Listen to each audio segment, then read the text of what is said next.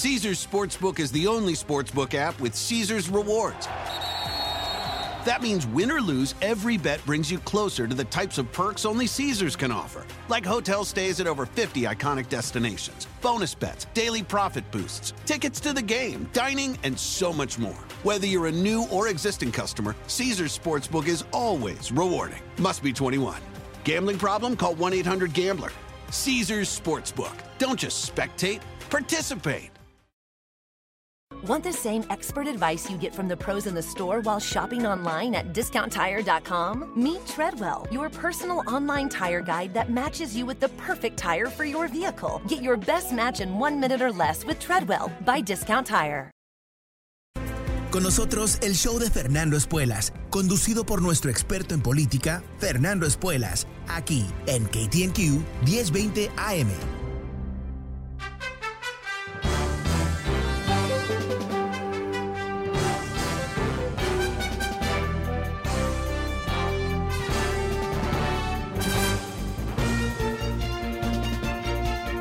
Hola, ¿cómo estás? Soy Fernando Espuelas desde Washington. Muy buenas tardes, gracias por acompañarme. Terminamos la semana juntos con un programa de tema libre, abriendo las líneas para escucharte a ti. El número es 844-410-1020 si quieres participar de esta conversación. 844-410-1020. Ah, quizás ah, has escuchado algo interesante que quieres compartir, quizás tienes una pregunta, quizás quieres debatir algún tema o quizás tú eres ese trumpista que me va a sorprender contándome algo positivo sobre Donald Trump, que es verdad, ¿no? No lo puedes inventar. Eh, eso sería divertidísimo, honestamente, porque, bueno, cada vez que me llama un trumpista, eh, nunca puede responder la pregunta más simple del mundo. Dinos algo sobre Donald Trump que no conocemos, que nos cambiaría el punto de vista sobre Donald Trump. Y cuando hago esa pregunta un sinfín de veces, eh, nunca sale una respuesta, por lo menos hasta ahora, pero quizás no me ha llamado ese trumpista que sabe responder esa pregunta y nos puede empezar a, a dialogar con nosotros sobre qué es Donald Trump y su grandeza que es invisible para mí, pero quizás hay alguien por ahí que me puede contar. Bueno, este es el día, llámame y cuéntame. Pero antes de empezar con las llamadas, y bueno, eh, hablando del trumpismo, ha ocurrido algo muy importante aquí en Washington en las últimas horas. Eh, muchos que se han um, bueno, frustrado ¿no? con la lentitud de la justicia en este país, uh, el hecho de que Donald Trump y todo el, el grupo de personas que intentaron uh, uh, hacer un golpe de Estado en Estados Unidos, eh, no han vivido muchas consecuencias, ¿verdad? Bueno, hoy empezó a cambiar eso. Steve Bannon, ese terrorífico, esa ballena de hombre eh, que uh, asesoró a Trump durante la campaña, después fue un asesor en la Casa Blanca, después se peleó con Trump, pero en, su última existencia fue partícipe de estas reuniones en este famoso hotel, el Willard Hotel, el War Room, un, uh, una, un, una, sala, varias salas que ellos habían alquilado para coordinar lo que iba a hacer el intento de parar el Congreso de certificar las elecciones. Si tú quieres, un comando de golpe. Y Steve Bannon estuvo ahí. Y como te puedes imaginar, el Comité de Investigación Especial del Congreso solicitó su uh, testimonio, más documentos. Steve Bannon uh, se hizo el, el ignorante, uh, no respondió al Congreso hasta después de la fecha límite y en ese caso eh, les contestó que no iba a responder porque supuestamente él estaba uh, protegiendo los derechos del presidente Trump, como eh, no existe eso bajo en Estados Unidos, ¿no? no existe eso, pero en fin, eso es lo que él reclamó. Y, y ahora, ¿qué pasó? Él, después de que el comité intentó varias veces de lograr que él Uh, entienda que esos derechos no son reales, que la ley es X, Y y Z, que se tiene que presentar igual desafío al Congreso. Y la realidad es que eh, esto fue una estrategia muy eficaz durante la presidencia de Trump, ¿verdad? Eh, los trumpistas eh, le, básicamente le dieron el dedo ¿no? al Congreso y entendiendo que el Congreso no iba a poder utilizar muchas herramientas como puede ser lo que se utilizó en este caso. Eh, ¿Y por qué? Porque obviamente eh, Bill Barr, uh, el Attorney General de Estados Unidos y también el mayordomo de Donald Trump, no iba a cumplir con las leyes, lo que demostró muchas veces, ¿verdad?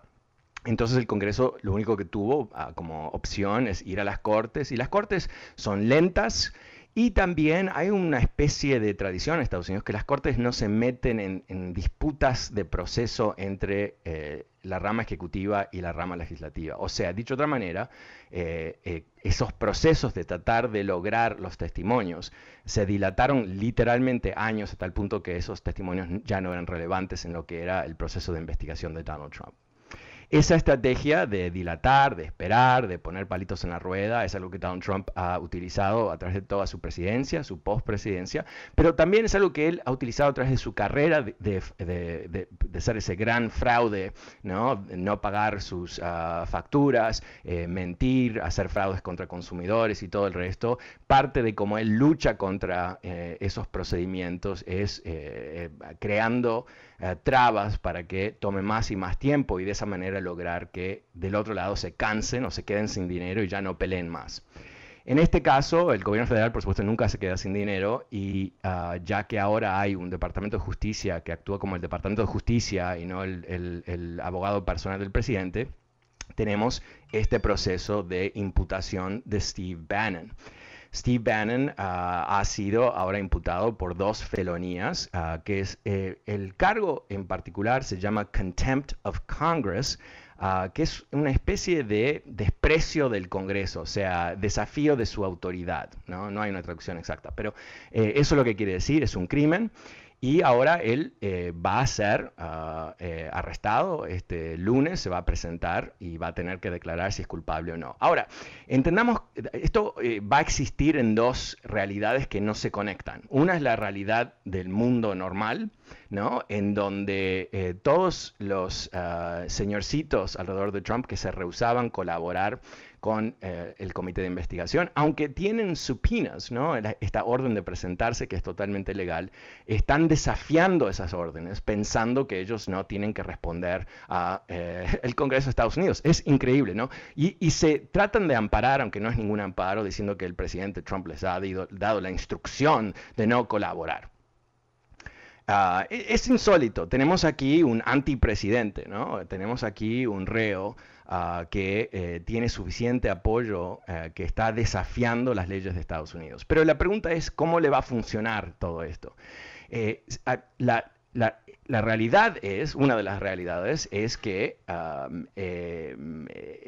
aquellos que desafían estas, estos supinas, estas órdenes de, dar testimonio, se están ahora abriendo a cargos criminales, algo que no era para nada cierto esta mañana. De hecho, había masivas críticas de, del Attorney General Garland diciendo que era muy lento, ¿qué está pasando? Y, lo que pasó, que es interesante, es que se llevó a cabo una investigación por parte de la FBI, se llevó la información a un gran jurado y del gran jurado se hizo la imputación.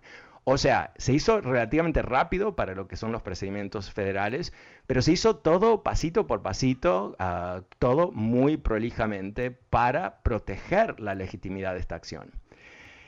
La segunda realidad es la, realidad de los trumpistas, ¿no? Eh, Bannon, que es un reo, ah, o sea, de hecho recordemos Bannon, ¿no? Bannon en su última ah, gira por las cortes eh, el año pasado fue acusado de un fraude de 25 millones de dólares donde él y un grupo de otros trumpistas eh, básicamente robaron el dinero que recaudaron en una fraudulenta campaña de construir la muralla. ¿no? Eh, eh, estos tipos fueron y le robaron a los, a los seguidores trumpistas, los, idiotas estos, 25 millones de dólares, porque ellos pensaban que lo más lógico del mundo, ¿no? si, si el gobierno no construye la muralla, yo voy a construirla con Bannon, ¿no? Lo más lógico del mundo. Honestamente, se merece merecen ser idiotas, o sea, se merecen que, que, le robaron por ser idiotas, ¿no? ¿A quién, a, quién se le imagina darle dinero a, este, a este, mugriento eh, para construir una muralla en la frontera de Estados Unidos? Cosas que son no, no, las puedes pensar más de cinco minutos sin darte cuenta que es un chiste, pero en este caso no fue un chiste, fue un fraude. Bueno, ¿qué pasó? Eh, bueno, eh, Trump lo salvó con un perdón presidencial.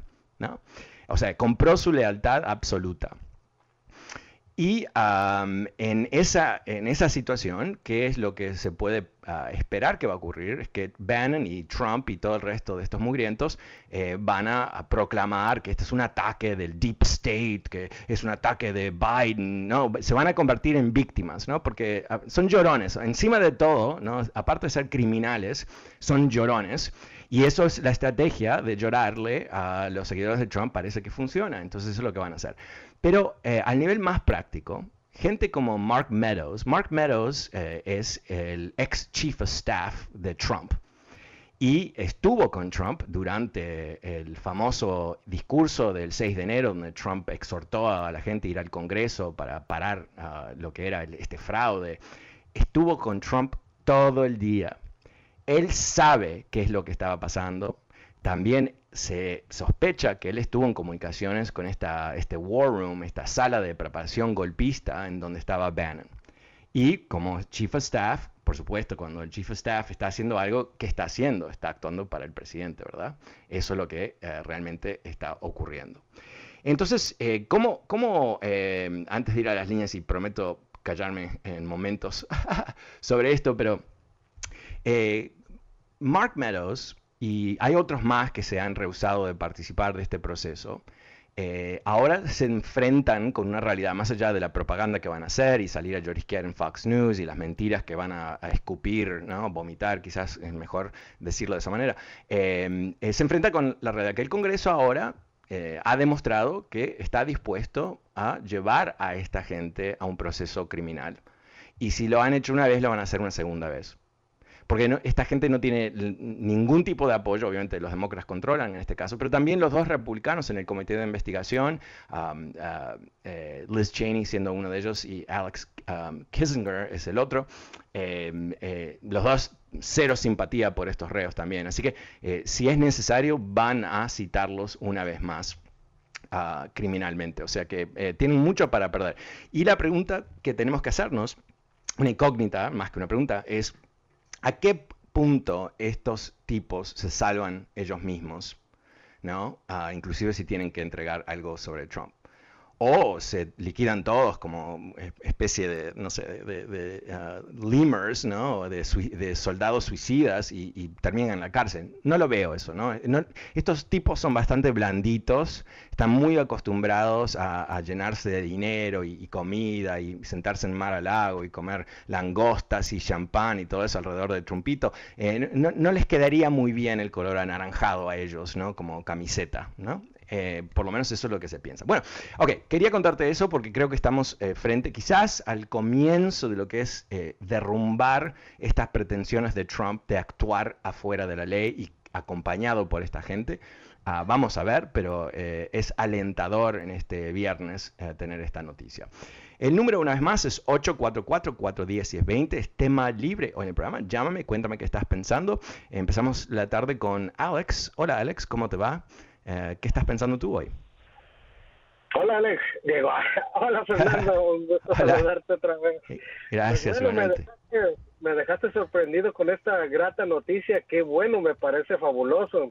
Lo que te quería comentar era acerca de lo de lo del juez que les dio el amparo para que la Trump les diera los papeles y todo eso, la información que les estaba pidiendo y el juez la bloqueó temporalmente. ¿Has escuchado algo de eso? Sí, sí, sí. Ok, eh, ¿de qué se trata? Eh, lo que Alex está hablando es eh, el, ah, el, comité de investigación ha requerido una cantidad de records de la Casa Blanca a través de un proceso totalmente legal ah, con el Archivo Nacional de Estados Unidos y todo eso. Eh, eh, cuando el Congreso pide esos récords, el presidente de Estados Unidos tiene la, posibilidad de decir, no, no los voy a entregar por razones de privilegio ejecutivo, a un derecho reconocido en Estados Unidos que dice que eh, ciertos documentos del presidente no se publican por muchos años. Pero esos, esos documentos pueden ser utilizados por el mismo gobierno ah, para sus intereses personales, como sería en este caso el Congreso de Estados Unidos, investigando un ataque al Congreso de Estados Unidos. Ahora, ¿qué es lo que pasó? El presidente Biden ah, se rehusó a eh, proclamar ah, este privilegio ejecutivo sobre estos documentos. Dicho de otra manera, él autorizó que el Archivo Nacional mandase estos documentos al Congreso. Ahí se metió Trump.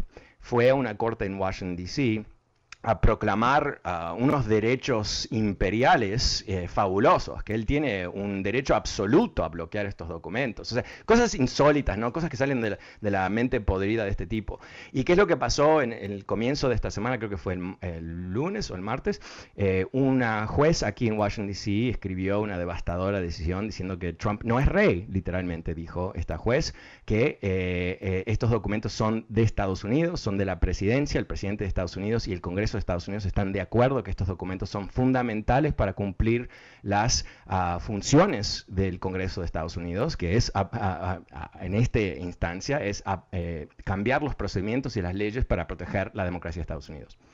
Eh, entonces, ¿qué pasó? Eh, fue una juez de distrito. Entonces, Trump fue a la próxima corte, la, corte de ah, apelaciones de Washington, D.C., pidiendo un bloqueo de emergencia. Ahora, e, e, este procedimiento legal es común, no es algo raro. Ah, si no lo hubiera conseguido, a esto, en este momento esos documentos hubieran sido ah, mandados al Congreso. Ahora, cuando eso ocurre, eh, ¿qué es lo que pasa? La Corte decide si va a escuchar o no va a escuchar, si va a dar ese bloqueo, ah, lo que se llama un preliminary injunction, eh, rápido o no, o sea, tiene muchas decisiones. En este caso, este panel de tres jueces de Washington, D.C. decidieron que sí iban a dar ese, ese injunction, ese bloqueo, pero quieren eh, llevar lo que sería el procedimiento en donde el, abogado de Trump tiene que argumentar en frente de los jueces eh, por qué este otro juez, esta otra juez del martes pasado está equivocada y esos documentos tienen que estar fuera de, circulación, o lo que va a argumentar el gobierno de Estados Unidos, que definitivamente eh, estos son documentos necesarios para el gobierno y Trump no tiene ningún tipo de derecho. Ahora, ¿qué es el detalle más importante de entender aquí? Primero, las señales. Eh, con, la Corte de Apelación puede tomar meses, meses para que ah, ah, agenden una reunión para presentar un juicio. Lo agendaron para el 30 de noviembre. Para el 30 de noviembre, eh, tanto Trump como el gobierno tienen que presentar sus casos. Ahora, ¿por qué esto es relevante o por qué es tan significativo? Porque lo que están señalizando es que van a moverse rapidísimo porque entienden que hay un interés muy importante por parte del Congreso de entender estas cosas y que demorar efectivamente es una maniobra. Ahora, ¿qué más te puedo decir? Es que los tres jueces que han sido seleccionados, son seleccionados por un proceso al azar, no, no es que, Trump puede elegir los jueces o, del otro lado pueden elegirlo tampoco, sino que eh, es un proceso en donde presentas un caso en esa corte y hay como una especie de lotería y te salen los jueces. En este caso, la lotería fueron tres jueces nombrados por presidentes demócratas. ¿Y por qué eso es importante? Es porque se entiende aquí que, ah, no que un, juez nombrado por un presidente republicano estaría ah, respaldando a Trump automáticamente, pero es casi imposible pensar, después de la decisión realmente muy bien escrita, muy, y, no te lo digo simplemente porque la leí, la leí, sino por todo el análisis, que es mucho más relevante que mi, impresión, ¿no? Pero el análisis eh, que he leído alrededor de esa decisión, la decisión es aparentemente excelente del punto de vista legal. Los argumentos eh, están muy bien pensados, no hay mucho espacio aquí ah, para reinterpretación, quizás sí, pero parece que no. Entonces, ¿qué, se puede esperar de este nuevo proceso? Bueno, estas tres, ah, estos tres jueces eh, eh, me imagino que van a decir que Trump no tiene estos derechos absolutos. ¿Y por qué pienso eso? Primero porque es lo que argumentó este, e, esta juez esta semana. Pero más allá de eso, imagínate si ellos reconocen que Donald Trump tiene derechos de un rey que él, aunque ya no es presidente, tiene derechos sobre la presidencia. Eso nunca ha ocurrido en Estados Unidos, jamás. Y no veo que esto va a ocurrir. Ahora, ¿qué pasa si esas tres jueces dicen, ok, vamos a liberar los papeles? Bueno, inmediatamente Trump va a ir a la Corte Suprema. Ahí no sabemos qué va a ocurrir. Obviamente la Corte Suprema, eh, controlada por archirrepublicanos, tres de ellos nombrados por Trump, eh, ellos pueden eh, tomar ah, seis meses para decidir. No creo, pero lo pueden hacer. ¿Y por qué el reloj es tan crucial en todo esto? Porque hay elecciones el año que viene y puede ser que los demócratas pierdan su mayoría, es lo que se piensa que va a ocurrir, y ahí termina el comité de investigación. Bueno, vamos a una pequeña pausa, es tema libre hoy en el programa. Soy Fernando Espuelas, el número es 844-410-1020. Vuelvo enseguida con más de tus llamadas. No te vayas, mucho más adelante.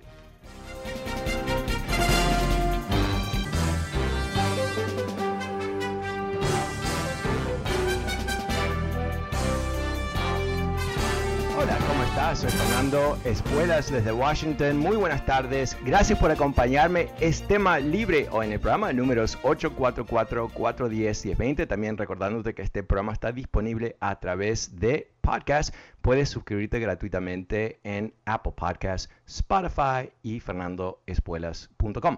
Pero ahora vuelvo a las líneas en este viernes de tema libre con Marta. Hola Marta, ¿cómo te va? ¿Qué estás pensando tú hoy? ¿Aló, Marta? Fernando. ¿Aló? Sí. sí. hola, te escucho. Adelante. Buenísimo, ¿cómo te va? Ah, no. Muy bien, gracias. ¿Y a usted? Bien, bien, gracias, muy amable. Cuéntame. Ok. Lo que le quiero decir es que de yo no sé qué, qué fue peor si el si el si el anaranjado o el COVID. Yo pienso que estuvo peor ese hombre que ni el COVID. Yo pienso en mi eso del COVID puede hacer que se quite, pero lo que dejó el Donald Trump de, herencia, que dejó toda la gente separada y diciendo que hacía y deshacía y firmando papeles para nada y ahora le dejó al pueblo de Biden el, el, el paquetito ese porque se vino esto después de la pandemia, es como está la economía mal y eso, y le echan la culpa a él. Si estuviera el Trump estuviéramos igual o peor. ¿No crees? Eh, bueno, no creo que estaríamos mejor porque no me imagino que él eh, iba a, de alguna manera, después de las elecciones, convertirse en un presidente real ah, que, sepa gobernar.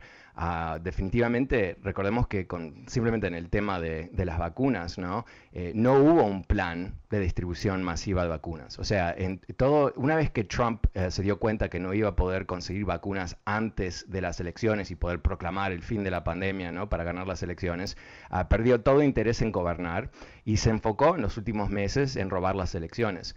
Ah, y sabemos, porque esto se ha reportado con mucho detalle que eh, había un plan bastante precario, sin ningún tipo de, sistema, sin ninguna visión a largo plazo de vacunar todo el país, todo muy así, ah, yo diría, uh, como se dice en inglés, Mickey Mouse Operation, ¿no? Algo muy, muy absurdo. Pero mira, eh, pero, pero aparte le quiero decir algo, mire. Eh, eh, yo yo siempre he pensado que el diablo le ayuda a ese hombre porque con tantas pruebas que le han hecho en cada juicio que le hacen y las pruebas ahí están y luego sus sus, compañeros lo lo apoyan y lo defienden. Yo siempre pensé que el diablo le ayudaba, pero si ahora no lo encuentran culpable y no le hacen juicio de esto que hizo en el Capitolio, yo no voy a pensar que el diablo le ayuda. Yo pienso que va a ser el mismo diablo ese viejo. Ay, disculpe, gracias, bye. Ok, bye.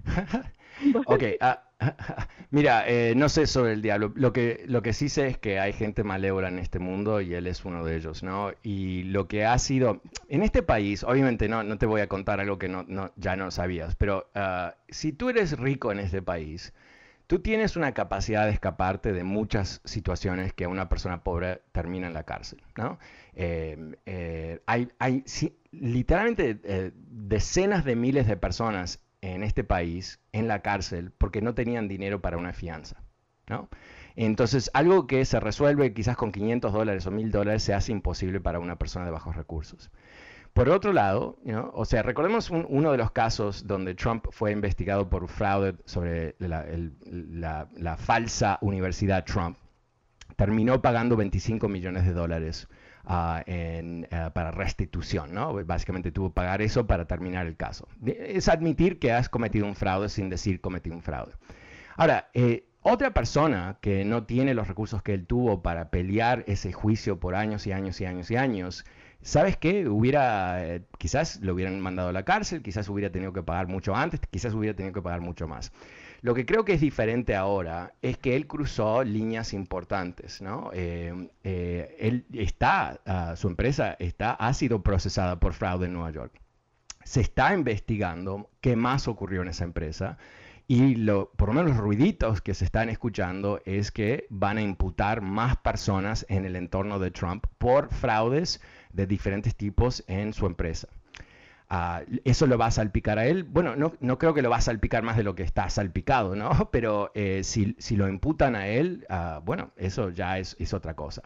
Y como te he contado en otras ocasiones, eh, la situación en Georgia no parece demasiado alentadora para Donald Trump, uh, porque ahí se está investigando el intento, que hay grabaciones, por Dios, hay todo tipo de documentación muy, muy devastadora para Trump de, él uh, intentando de intimidar oficiales de Georgia para robar las elecciones. Ahora, eh, por último, algo que es una completa incógnita, porque el Departamento de Justicia no habla sobre investigaciones, normalmente por lo menos, eh, si se está investigando el papel de Trump en lo que fue el golpe de Estado. ¿no?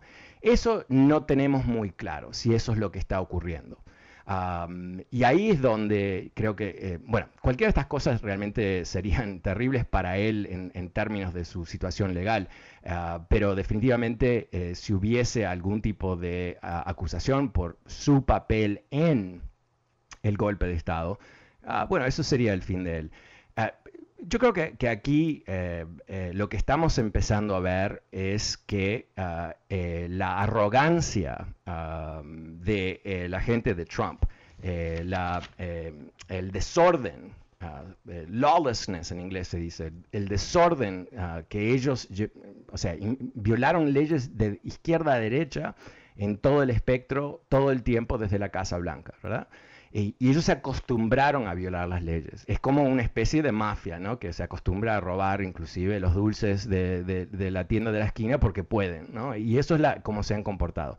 Lo que ahora se encuentran es que el sistema ah, va a responder en forma apropiada, en particular en una situación en donde eh, no, ninguno de estos individuos, a la diferencia de lo que ocurrió en la última vez, van a ser rescatados por, por un perdón presidencial. Así que se enfrentan a lo que se enfrentan. Bueno, muchas gracias Marta. El número es 844-410-1020. Pasemos con José. Hola José, ¿cómo te va? ¿Qué estás pensando tú hoy? Ah, sí, buenas tardes. Buenas tardes. Mira, te hablo de Los Ángeles. Mira, yo creo que el, Partido Republicano ya valió. Tiene que, tiene que poner otro gallo para que le haga competencia al Partido Demócrata, porque tú sabes que con eso que hicieron la invasión a la Casa Blanca, ahí murió todo para el Partido Republicano. Eh, pues yo, yo, no, yo no soy tan aficionado ni demócrata, pero eh, así como está, este, vamos a votar creo por lo mismo, ¿no? Por lo que estamos. Bueno, mira, eh, eh, yo, creo que, eh, tu punto se ha hablado en, este sentido. grupos de republicanos no trumpistas han amenazado ya meses y meses y meses con empezar un nuevo partido conservador. Ah, no lo han hecho porque es muy complicado tener éxito con ah, un nuevo partido, pero es la amenaza. Pero también estoy en desacuerdo contigo porque si hay algo que hemos visto, es que hay un grupo de estadounidenses que está dispuestos a apoyar a, Donald Trump y que no les importa, o sea, la gente que votó por él en noviembre, muchos de ellos no sabían nada, ¿verdad? No sabían que mm, no es demócrata, no es el análisis ah, primario de muchos. Eh, eh, está en contra del aborto, ok, yo voto por él. Toda esa gente, ¿no? Quizás no sabía lo que estaba detrás ah, de Donald Trump, pero Ahora lo sabemos, ¿no? Ahora lo sabemos. Pero eh, la semana pasada, ¿ya? te voy a interrumpir. Mira, nosotros que tenemos años que hemos visto desfilar tanto presidente, ¿verdad? Tú sabes que a nosotros queremos en este país paz y pues eh, un presidente para todos, ¿no? Tú sabes, ricos, eh, medianos, tú sabes como una una una unión, ¿verdad? En todos, ¿verdad? Tú sabes como ya sabemos que un tú sabes bien que un presidente del Partido Republicano, por eso somos millones y millones, pues tú sabes, a residentes o ciudadanos. O sea que hay de todo en esto. Eh, eh ah, tal vez salga uno de ahí de republicano o tal vez del demócrata, pero los todos le echamos al presidente, ya sabes que todo, pero no. Eh, es para la Cámara, representantes, ellos también tienen que cooperar. No, no, eh, pero ahí, lo que tú tocas es un punto importante, ¿no? Eh, parte de, lo que está dando una especie de, pánico a los demócratas es que habitualmente en las elecciones de medio término ah, son los demócratas y yo diría que los latinos estamos en la primera fila de, abstención, ¿no? No, no nos importa, no hay presidente, no me meto. Y ahí es donde los republicanos pueden motivar su gente y sacar ah, eh, un rédito muy importante. Y si el año que viene los demócratas pierden la mayoría del Congreso, yo creo que va a ser muy oscuro aquí, porque esa gente no quiere gobernar. No es que ellos quieren el poder para hacer cosas, no, quieren el poder para destruir, ¿no? Quieren el poder para lograr que Biden fracase, para posicionarse para el 2024. Y, muchos de ellos son esclavitos de, de, Trump, ¿no? Y van a estar preparando las cosas para que él retorne y van a jugar con las leyes y con todo tipo de institución para lograr captar más poder. Y de, eso se trata. Yo creo que tenemos que en particular aquellas personas que siguen atrapados en la mentalidad republicana, honestamente, tienen que reconocer que, este no es un partido republicano, de republicano no tiene nada. Es un partido radical, antidemocrático, pero no es el partido republicano que existía antes. Ah, eh, y, ellos no, es que tienen una visión para la sociedad que es mejor, no, existe esa visión, no hay, eh, el plan de los republicanos no es popular en Estados Unidos. Quitarle el seguro médico a la gente no es popular. Eh, bajarle los impuestos a los ricos constantemente no es popular. Pero a ellos no les importa porque lo que han hecho en, lo que es eh, muy efectivo para ellos es controlar las legislaturas ah, estatales y ahí es donde ellos determinan los distritos electorales y terminan creando distritos que están totalmente destinados a elegir más republicanos, o sea que están afuera del sistema democrático desde el primer paso. Muchas gracias. Vamos a una pequeña pausa, no te vayas, este es el último corte comercial. Es tema libre hoy en el programa 844-410-20. Llámame y cuéntame qué estás pensando, tú ya vuelvo.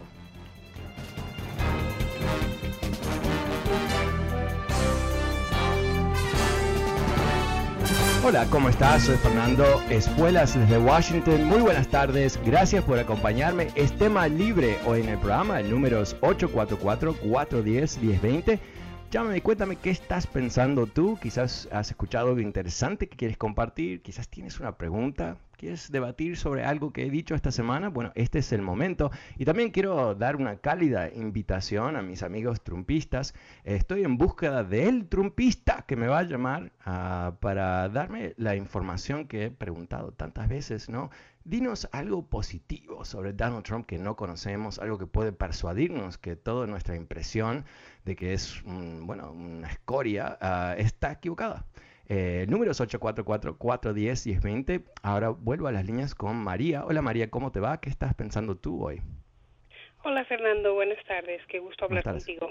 Gracias. Ah, mira, este, no soy trompista, aclaro eso, pero una cosa que hizo es um, darles un aumento de sueldo a las personas que están en el servicio. Mi hijo está en el Army, ya tiene más de siete años y, pues siempre los tienen con un sueldo muy bajo. Entonces, eh, este presidente sí les dio un aumento oh, que no habían tenido. Ok, María, ok. Eh, en realidad, eh, si te puedo, te, puedo decir algo. En realidad, el presidente no da aumentos para nadie. lo que pasó es que el Congreso aprobó un aumento en el presupuesto. Ok, bueno.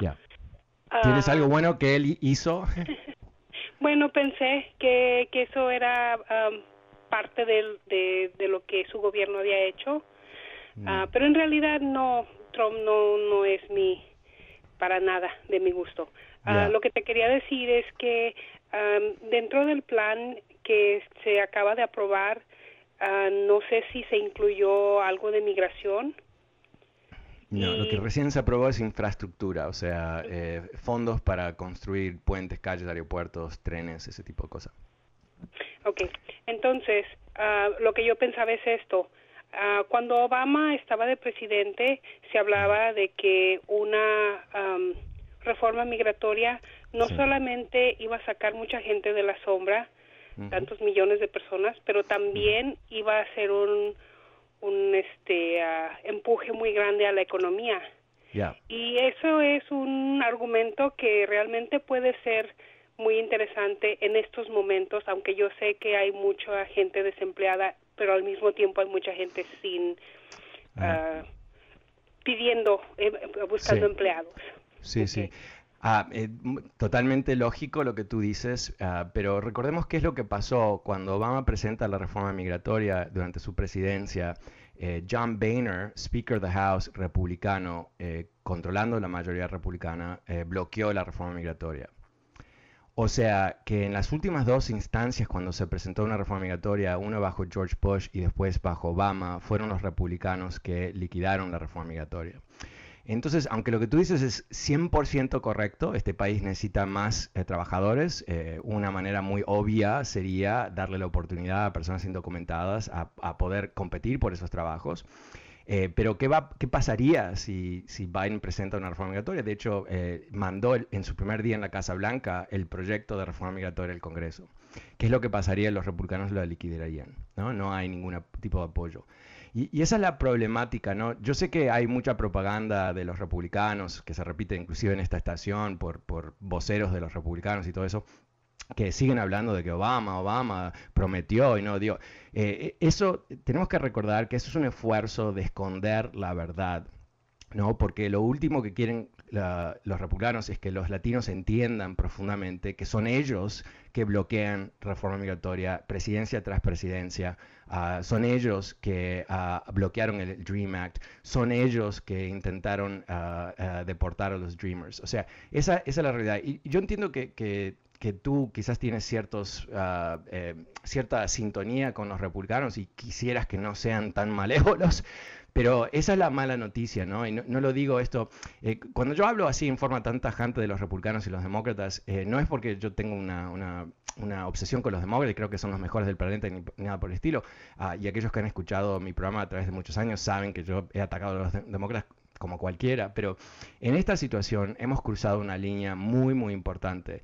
No es simplemente Donald Trump. Donald Trump de alguna manera es la culminación, el pico de la montaña de, esta decadencia del Partido Republicano. Pero eh, yo quiero siempre recordarnos de la historia reciente.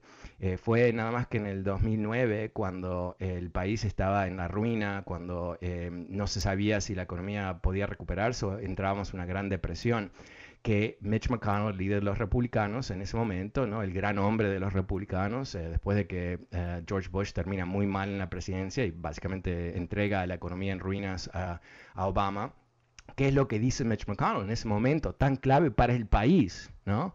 Dijo, mi misión número uno es bloquear a Obama para lograr que él no sea reelecto. O sea, esta es la manera que ellos piensan, no es simplemente Trump.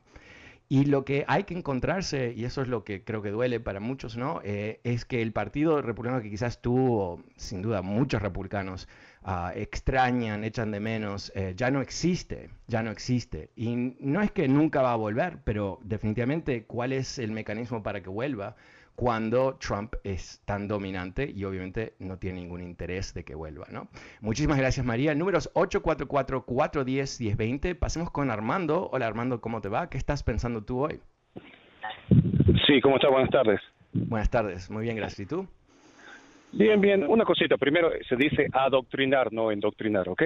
Ah, eh, otra cosita. Gracias. Otra cosita.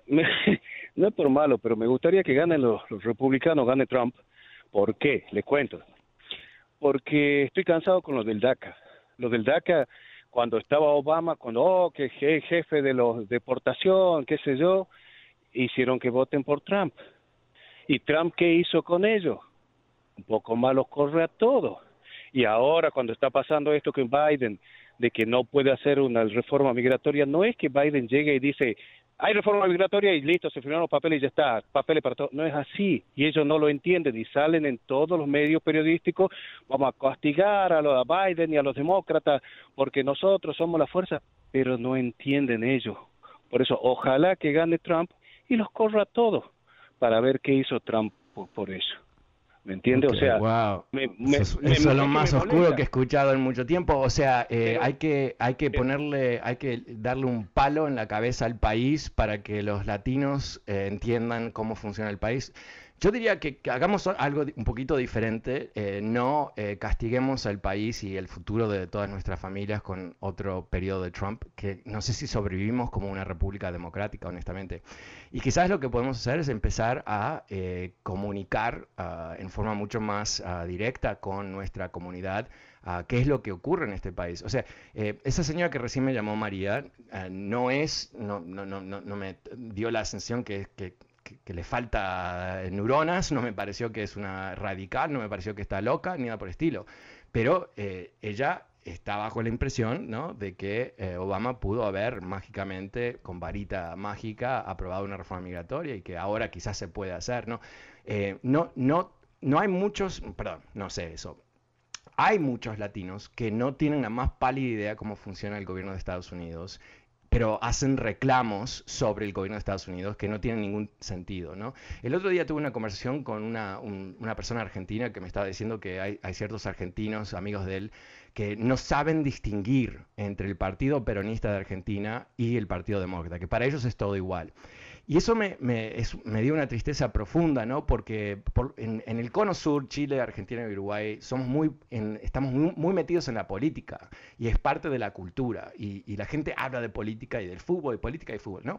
Entonces, qué lástima que hay gente del cono sur que están en Estados Unidos y no tienen la más pálida idea de que la historia de Estados Unidos es diferente que de su país, que la historia de sus partidos son diferentes. Que, mira lo que te voy a decir no, yo no sé el porcentaje, esto es un invento mío, pero me imagino que más o menos el 90% de los libros que se enseñan en las escuelas de Estados Unidos no se enseñan en las escuelas de Brasil o México o Uruguay o donde sea, porque son diferentes culturas. Entonces, si tratamos de hacer una especie de comparación ligera, así, sin mucho análisis, sí, porque si son de la izquierda son iguales, totalmente perdemos la noción de las cosas y nos, nos equivocamos.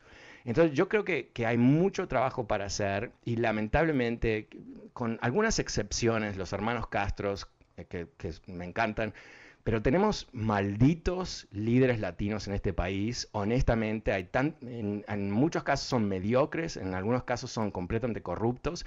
No saben comunicar, no saben hablar, no saben cómo educar a la gente, no saben cómo crear cultura política. Ah, todavía no nos ha tocado brillantes líderes latinos en este país, todavía. Espero que eh, eso cambie con el tiempo. Y hay algunas congresistas. Ah, Verónica Escobar me encanta. Eh, es de, creo que es de, ¿cómo se llama? Eh, de Texas. Ah, hay, más. No, no, no quiero ser tan exclusivo con mi análisis. Pero, pero en fin, eso es lo que necesitamos. Necesitamos tomar la, el tiempo no, es que necesitamos ir a, la universidad para estudiar cómo funciona la política de Estados Unidos, pero sí necesitamos mucho más de lo que ah, tenemos. Y eh, la parte que siempre me preocupa es que hogares que no tienen cultura política tienen hijos usualmente que no tienen cultura política. Y ahí seguimos toda una cadena de latinos sin poder. Y caso contrario, y no que, en, mi ejemplo vale por mucho, pero mis dos hijos están locos con la política. ¡Wow! ¡Qué gran sorpresa! ¿no? Yo y su madre, mi esposa, hablamos de política todas las noches, sin parar. Ah, es lo que hablamos. Ahora, eso es una exageración y vivimos en Washington y somos nerds y todo eso, pero pucha, hay que, hay que hablar un poquito de, ese tipo de cosas. Muchísimas gracias, ah, Armando. El número es 844-410-1020. Pasemos con ah, Alan. Ah, hola, Alan, ¿cómo te va? Cuéntame, ¿qué estás pensando tú hoy? Hola, buenas tardes, Fernando. Gracias por tomar mi llamada. Y nuevamente felicidades por tu programa. Mira, es rápido. Eh, eh, en referencia a lo que mencionaste acerca de Mark Meadows, eh, eh, la estrategia que están haciendo de pues retrasar todo este proceso para extraer la información que él tiene, ¿no? Así, eh, poniéndolo de esa manera. eh, luego también me doy eh, analizando, por ejemplo, el paquete que, que en un principio propuso el, el, los demócratas, ¿no? Y después que lo subdividieron, etcétera, etcétera. Entonces, a donde voy es lo siguiente, si, si nos damos cuenta, y, yo soy de un partido, no estoy registrado con ningún partido, aclaro esto, si nos damos cuenta, los republicanos, me doy cuenta que siempre tienen un paso adelante. Siento que los demócratas están, eh, se están durmiendo, como se dice en México, en sus laureles. Es decir, que están esperando a ver quién los ataca o quién llega. O qué. No, o sea, yo, o sea, yo, yo eh, y todos en nuestro trabajo siempre buscamos ser, ir adelante, adelante, adelante, o sea, no esperar a que alguien me venga a, atacar o a sacar de mi casa para entonces yo poder reaccionar. Eso es ser reactivo. Entonces, yo pienso que ya a este tiempo, todo lo que ha pasado, este, lo último, Hillary Clinton, ahora con, ah, con Biden, todas las mentiras que crearon, eso ya debería ser como para abrirles más los ojos y decir, caray, si voy a dar este paso, ya tengo que tener un plan B, porque yo sé que ellos no van, ya van a estar pendientes de cómo reaccionar, o sea, me refiero a ellos, a los republicanos. Entonces hay que ir un paso adelante para poder entonces eh, poner justicia, porque aquí se trata de poner justicia, eh, no se trata de aplastar a nadie, simplemente darle lo que le corresponde a cada uno. Entonces, esa es mi opinión al respecto. Mira, Alan, eh, no podría estar más de acuerdo contigo. yo creo que lo que da tremendo, da, tremenda frustración ah, para a muchos es eh, los demócratas eh, tienen eh, como que, quieren disimular el poder, no quieren, no quieren manejar el poder con, la misma ah, fuerza que hacen los republicanos. Ah, piensan que se pueden amparar de, en las leyes, en las tradiciones, y que de alguna manera si ellos dicen, miren a estos republicanos, qué malos se están comportando, que de alguna manera eso va a crear algún tipo de reacción de los republicanos, van a decir, ay no, ¿cómo puede ser? Están hablando mal de mí y ahora están diciendo que estoy abusando del poder, ay no, no, nunca se les ocurre, nunca se les ocurre. Entonces, es, ah, ah, metafóricamente hablando, los demócratas son eh, el, tipo que trae una cuchilla a una batalla de revólveres, ¿no? O sea, no viene a ganar, quizás puede sobrevivir. Y no sé cómo, cómo cambia eso. quizás, quizás eh, el ruido eh, cada vez más notable de Donald Trump. ayer, en una, algo que realmente eh, da, risa a cierto punto, pero no debería dar risa porque hay un juego detrás. Ayer Trump ah, emitió un mensaje, un, comunicado de prensa diciendo que él había nombrado a un hombre como su embajador a, Kosovo. Kosovo es parte de la ex Yugoslavia. Ah, para, eh, para una misión de paz. O sea, el expresidente está nombrando embajadores para ir a Yugoslavia. O sea, algo es tan loco, ¿no? Está tan fuera de serie. La, Casa Blanca emitió un mensaje diciendo que el, único lugar donde Trump es presidente es, en, su imaginación, ¿no? Pero imagínate, ¿no? Eh, ¿Qué es lo que él está haciendo? Él está haciendo crear que él sigue siendo presidente, ¿no? Que, que mm, eh, le robaron las elecciones, entonces él sigue actuando como si es presidente. Es, es una situación que necesita de una ah, respuesta muy fuerte de los demócratas. Ah, y no sé si ellos tienen las, ganas, no sé si tienen, uh, como se en inglés, the juice para hacerlo. Pero lo que estamos aquí ahora, creo que tenemos que reconocer que no estamos hablando de las próximas elecciones, no estamos hablando de quién va a ganar y, a impuestos altos o bajos, o lo que sea. Estamos hablando si va a sobrevivir la república. Vamos a, ¿Va a sobrevivir la democracia o va a haber un líder ah, autoritario en Estados Unidos por primera vez? Eso es lo que está en juego hoy por hoy. Y yo creo, tengo esperanzas, ¿no? Que, que, este pánico que estoy viendo aquí en Washington, el sentido de que si no hacemos algo, las próximas elecciones las van a robar, las van a robar, las van a robar, que eso cause ah, algún tipo de movimiento. Pero no sabemos, no sabemos. Y hasta entonces, Alan, comparto contigo tu, tu ansiedad, ¿no? Hay que ir a la lucha, no se puede simplemente reaccionar.